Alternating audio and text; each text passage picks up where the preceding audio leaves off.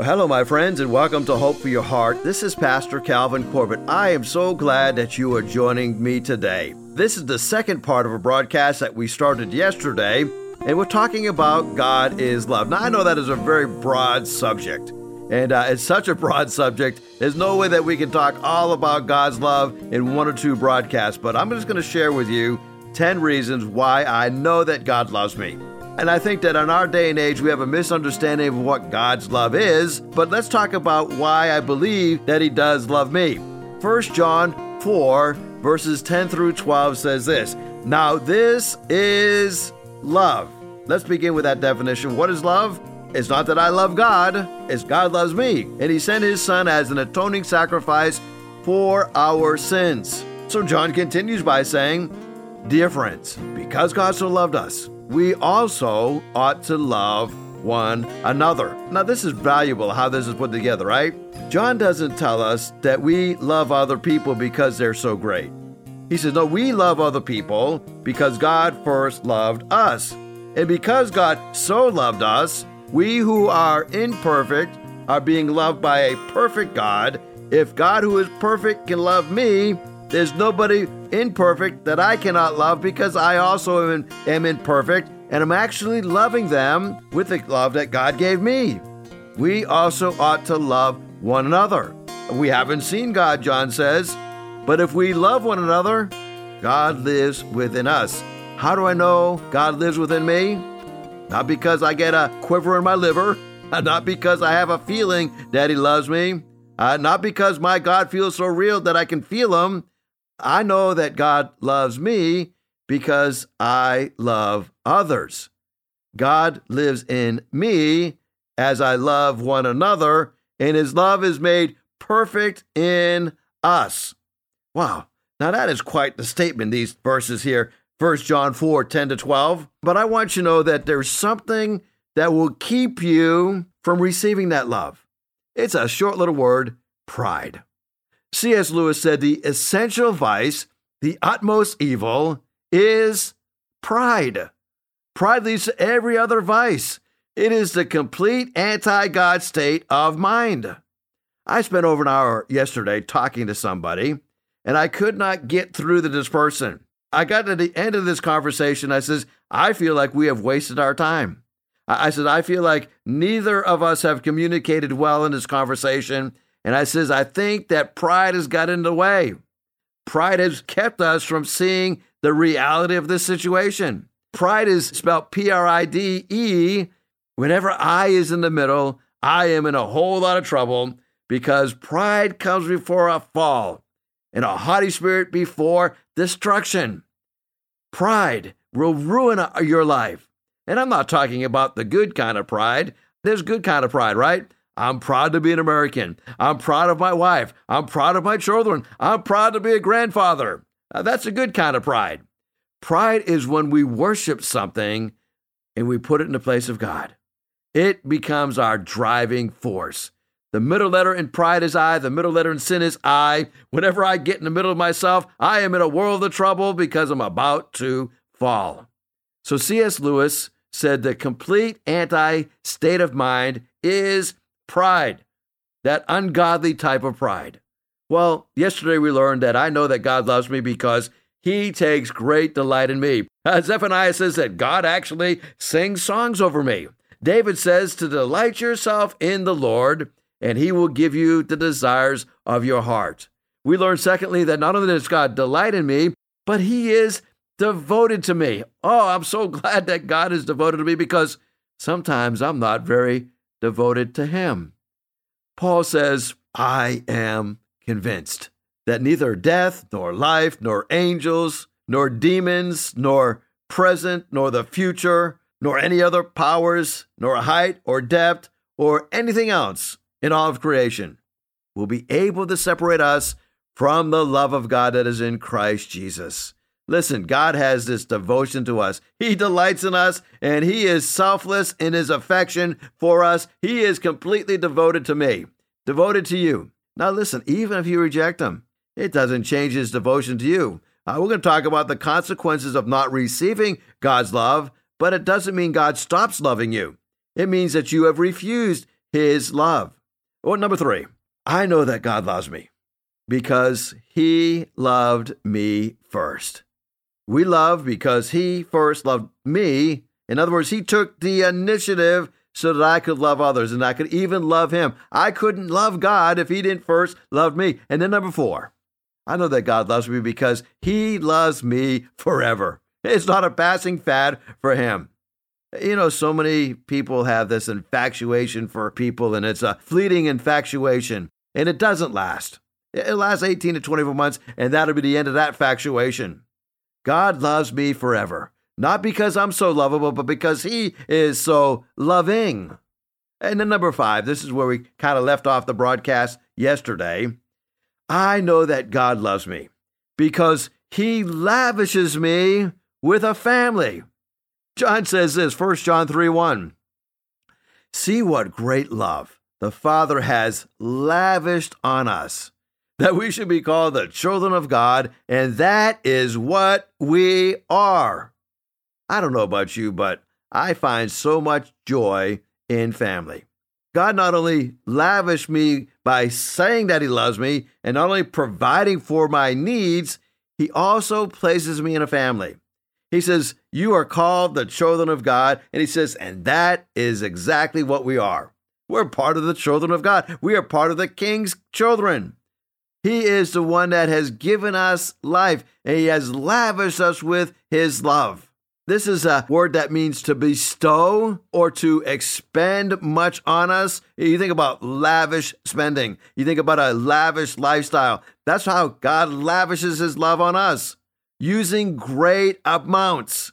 When I think about this, I think about the prodigal son and how the prodigal son wasted his inheritance. But then when he came to his senses, he went back home and the father lavished him with affection. He went out and killed the fatted calf. He went out and had a celebration for this son who was lost but now was found. And he didn't take this son back as a servant, he took him back as a son welcomed him back into the family. Now, you think about the lavishness of this. He put a robe on his son, he put a ring on his son, he killed a fatted calf for his son. You know that was a picture of? That was a picture of extravagance. The fatted calf was going to be able to feed a large number of people. They were going to have a, a celebration. The father was holding nothing back to lavish his son with love. I know that God loves me because he lavishes me with his love he lavishes me with a family. That's why the church is so important. You know, as I'm recording this broadcast, I I am just uh, uh kind of getting past some bad news, right? One of our deacons just passed away last night, and and as I record this broadcast, I'm thinking about the love that I felt when I visited this family very late last night, very early this morning, and spent some time with them. And this young lady, uh, in her mid 40s, has lost her husband. Uh, he died unexpectedly. A, a, a clot was was released, and it and it took him took him home to be with the Lord. And as I walked into their home, I could feel the love within that group. I, I, there was a small group leaders were there. Uh, one of our elders was there, and his wife was there. Uh, the mom and dad were there. The the daughter was there, and uh, the sister was there. And as soon as I walked into that home, I could feel the love within that place, even though uh, they were going through a time of tremendous tragedy. They experienced God's love. It was lavished on them. You see, joy is found in our family. Joy is found in the family of God. Number six, I know that God loves me because he gave me life. Ephesians 2 4 says, But because of his great love for us, God, who is rich in mercy, made us alive with Christ even when we were dead in our transgressions. It is by grace that you have been saved. This is called redeeming grace. This is much better than just common grace. Common grace is the grace that we all receive because we're part of the human family. Redeeming grace is the grace that we receive because we're part of God's family. He gave me life. His love is so great for me. His mercy is so great for me that He awakened me with Christ. He made me alive with Christ, even though I was separated from Him because of my sins. He saved me. He breathed into me new life through the Spirit of God. That's how much He loved me.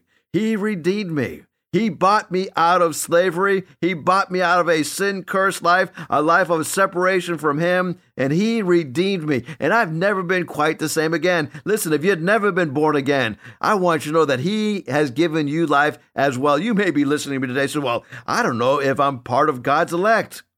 Well, let me ask you a question Do you love Jesus Christ? Will you receive the free gift of life that He has given to you?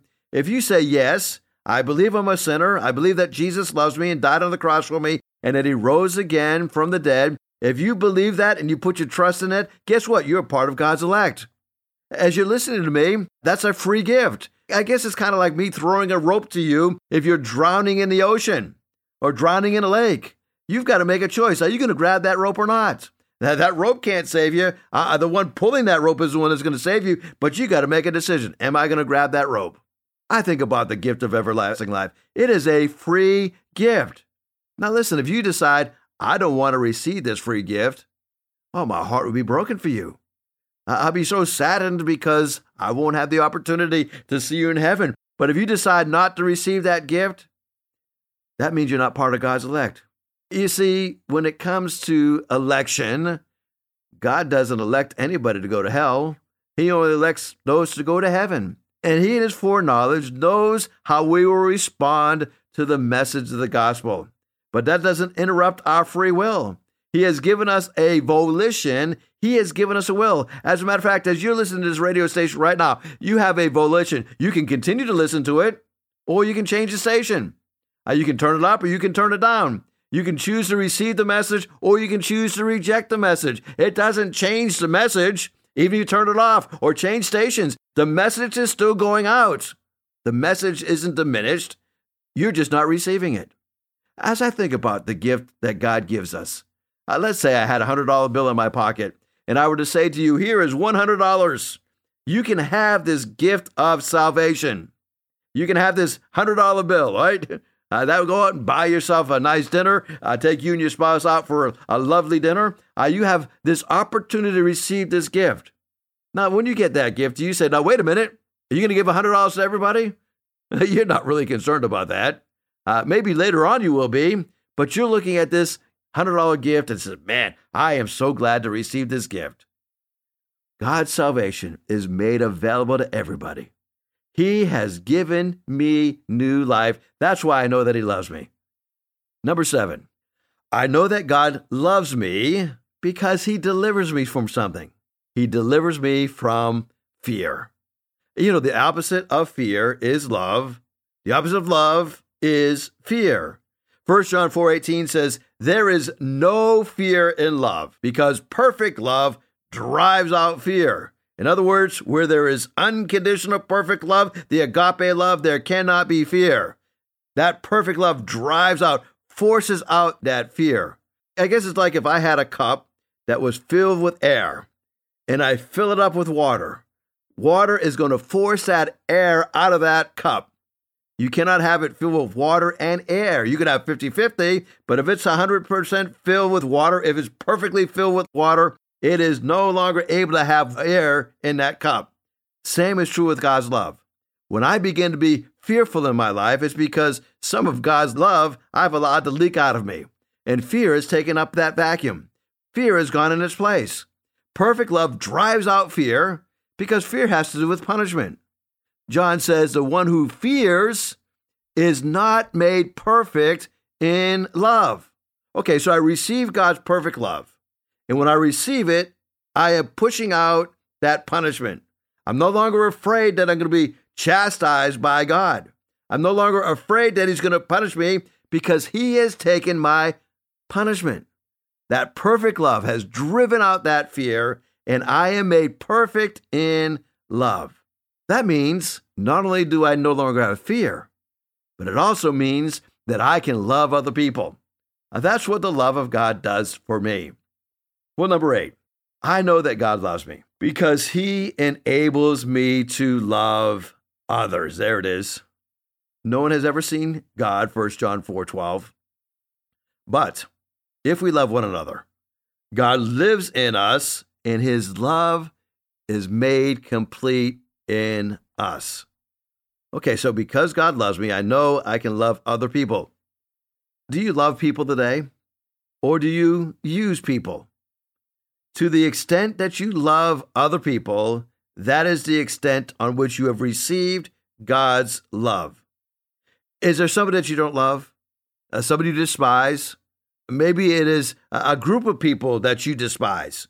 There's a part of your life that you have not received that perfect love from God.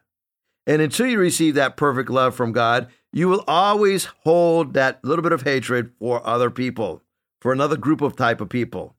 Maybe a sinner. Maybe despise one sin over another. You say, I hate that person because they are living this way in that sin. Perfect love will drive out that holding back of love for that person. He enables me to love others. And then number nine, I really know that God loves me because He is the foundation of my life, or He is the center of my life. In Ephesians chapter 3, Paul is giving out a prayer, and he's praying for the Ephesus believers, the, the believers in Ephesus, and, and he says, I pray that you will be rooted and established in love. In other words, you have deep roots that are well established, that are firmly embedded in that soil, so that you will be able to grasp how wide and how long and how deep and how high is the love of Christ. So Paul is praying, and his prayer is that if you will understand how much God loves you, if you put that at the foundation of your life, the love of Christ, you will discover that you are much more stable. You are established and you have roots. I think a lot of people lack stability today because God's love is not the foundation of their life.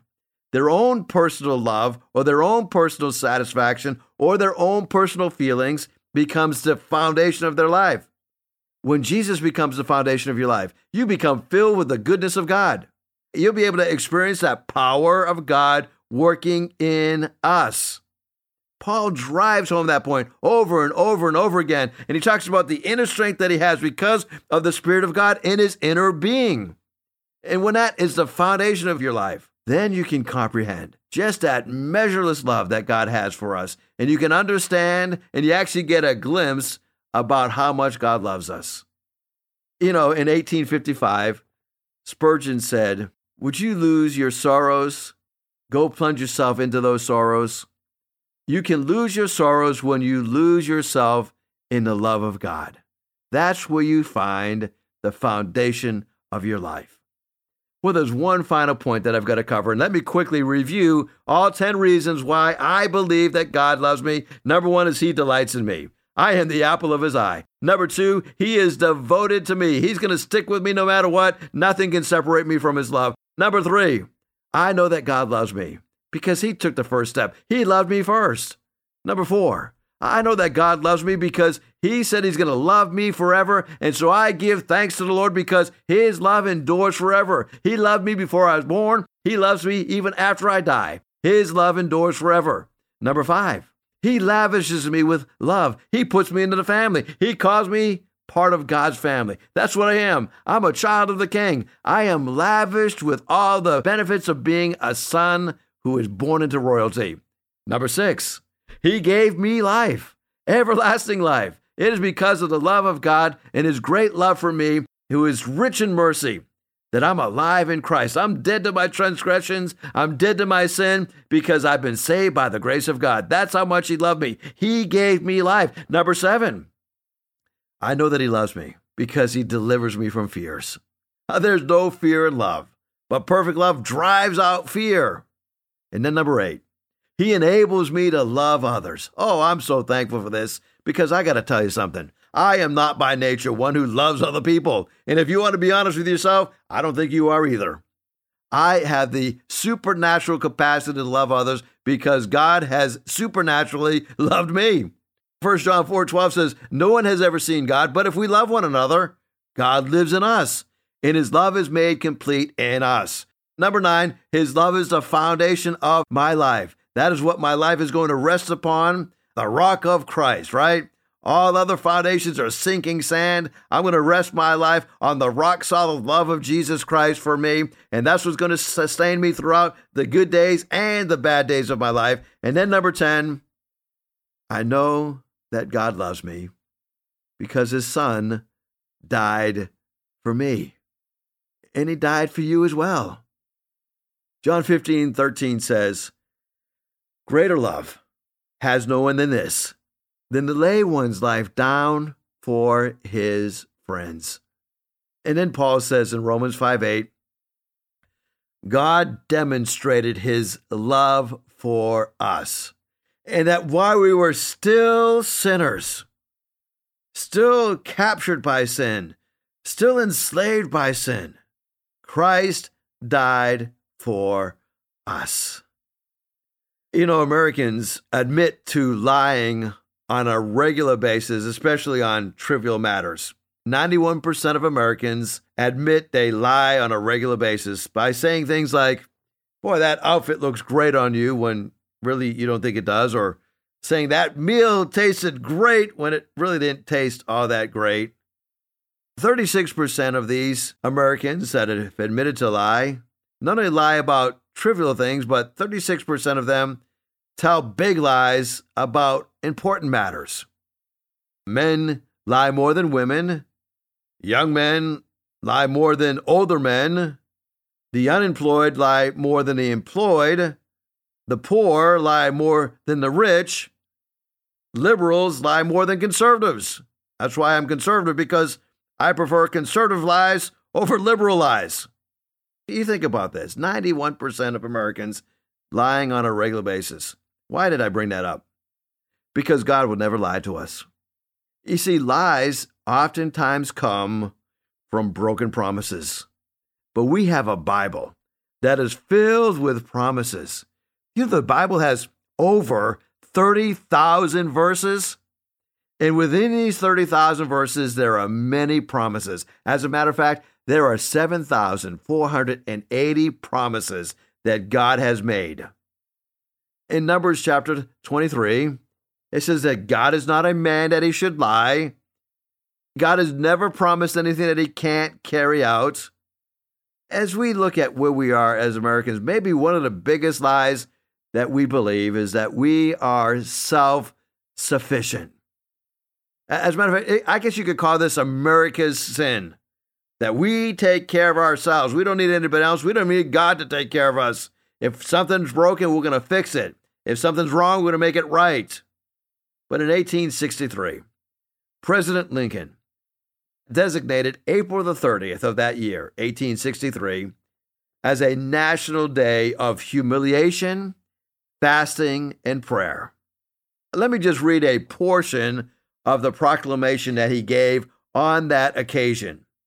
Abraham Lincoln said this It is the duty of nations, as well as of men, who owe their dependence upon the overruling power of God, to confess their sins and their transgressions in humble sorrow, yet with a short hope that genuine repentance will lead to mercy and pardon, and to recognize the sublime truth announced in the Holy Scriptures and proven by a history that those nations only are blessed whose God is the Lord.